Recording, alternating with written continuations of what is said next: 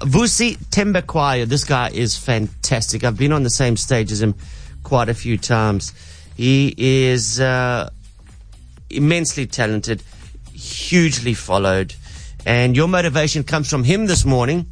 He's saying it's not actually about motivation, it's actually about discipline. if you study people who are at the pinnacle of anything, you recognize that to get there, motivation was maybe 1% of the formula. Maybe.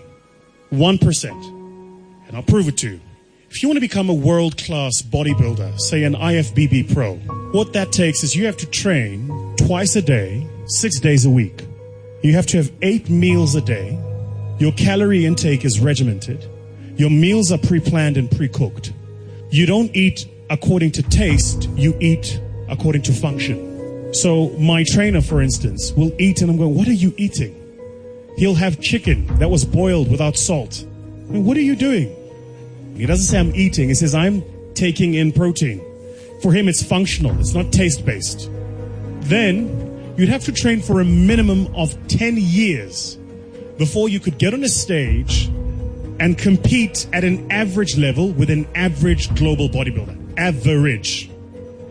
So why am I why am I telling you this? All of us here at the beginning of a new year write these things called New Year's resolutions, and then it you you know you, New Year's resolutions number one make more money, yeah. Uh, number two, change my boyfriend. Number three, get into shape. Yeah. Number three, get into shape is somewhere in the top three. So what do you do? You go to the gym, you get a gym membership. You go to the local uh, Nike store and you buy like all of your gym gear. You are motivated. You are inspired. You are going to the damn gym. You go to your Instagram, you follow all of the fitness models. You are motivated. You are going to the damn gym. You're going to get in shape. The people you're following on YouTube have been working on for a minimum of five years to look like that. So you have the incorrect understanding that after a month of working out, you're going to look like them.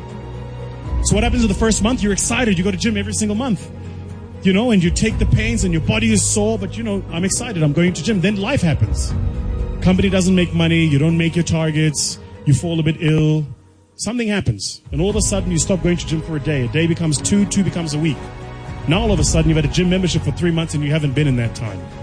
What did, what did you miss? You thought motivation was the formula. Winners don't need motivation. Winners need discipline. Discipline's about getting it done because it needs to get done, not because I feel like it, not because I'm motivated for it. You think Nelson Mandela was motivated to spend 27 years in prison? You think Martin Luther King was motivated to march across the states and proclaim freedom? You know, if you look at people that change the world, they're not doing it because they're motivated. They're doing it because they made a commitment to do it and they disciplined to see it through. Discipline is far more important than motivation, which is why you got to be careful the decisions you make. Because once you make the decision, you have to see that decision through.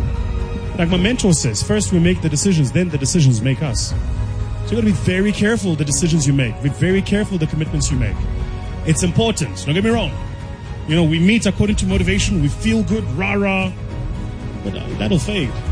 You need a stronger will and a deeper commitment to see things through. Winners don't need motivation.